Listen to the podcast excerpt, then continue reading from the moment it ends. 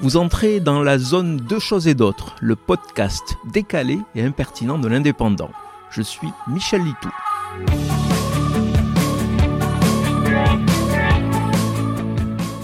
L'autre matin, mon épouse s'est levée de très bonne humeur.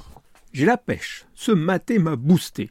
Sacrilège. Au lendemain de la défaite de l'équipe de France au Qatar face aux Argentins, comment ose-t-elle faire l'apologie de la boisson nationale de ce pays sud-américain? Car depuis quelques mois, sans doute après la lecture d'un roman se déroulant à proximité du Rio Parana, elle a délaissé le thé matinal pour le maté. Cette herbe sauvage, typique, est consommée en infusion, selon un rituel assez précis. Calebasse et bombilla sont les deux mamelles d'un maté bien préparé et subtilement dégusté. Il suffit de mettre le maté dans la calebasse, recouvrir d'eau bouillante et de refermer. Ensuite, on sirote la boisson à la paille, la fameuse bombilla, équipée d'un filtre à sa base.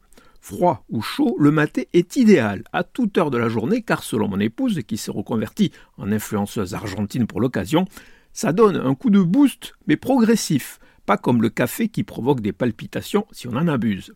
On pourrait presque penser à un dopant, car pour certains spécialistes, le maté est connu pour augmenter naturellement la concentration, la clarté mentale et l'endurance physique. Bref, si Messi a été si bon le jour de la finale, c'est sans doute en raison des litres de maté qu'il a ingurgité tout au long de sa vie. Reste que boire du maté sous mon toit en ce lendemain de défaite nationale, c'est comme si on m'avait obligé à manger une choucroute après le match France-Allemagne de Séville en 82. Or, je n'aime pas la choucroute, ni le maté d'ailleurs. Vous venez d'écouter Deux choses et d'autres. Je suis Michel Litou. Si ce podcast vous a plu, retrouvez ma chronique tous les jours dans l'Indépendant. À demain!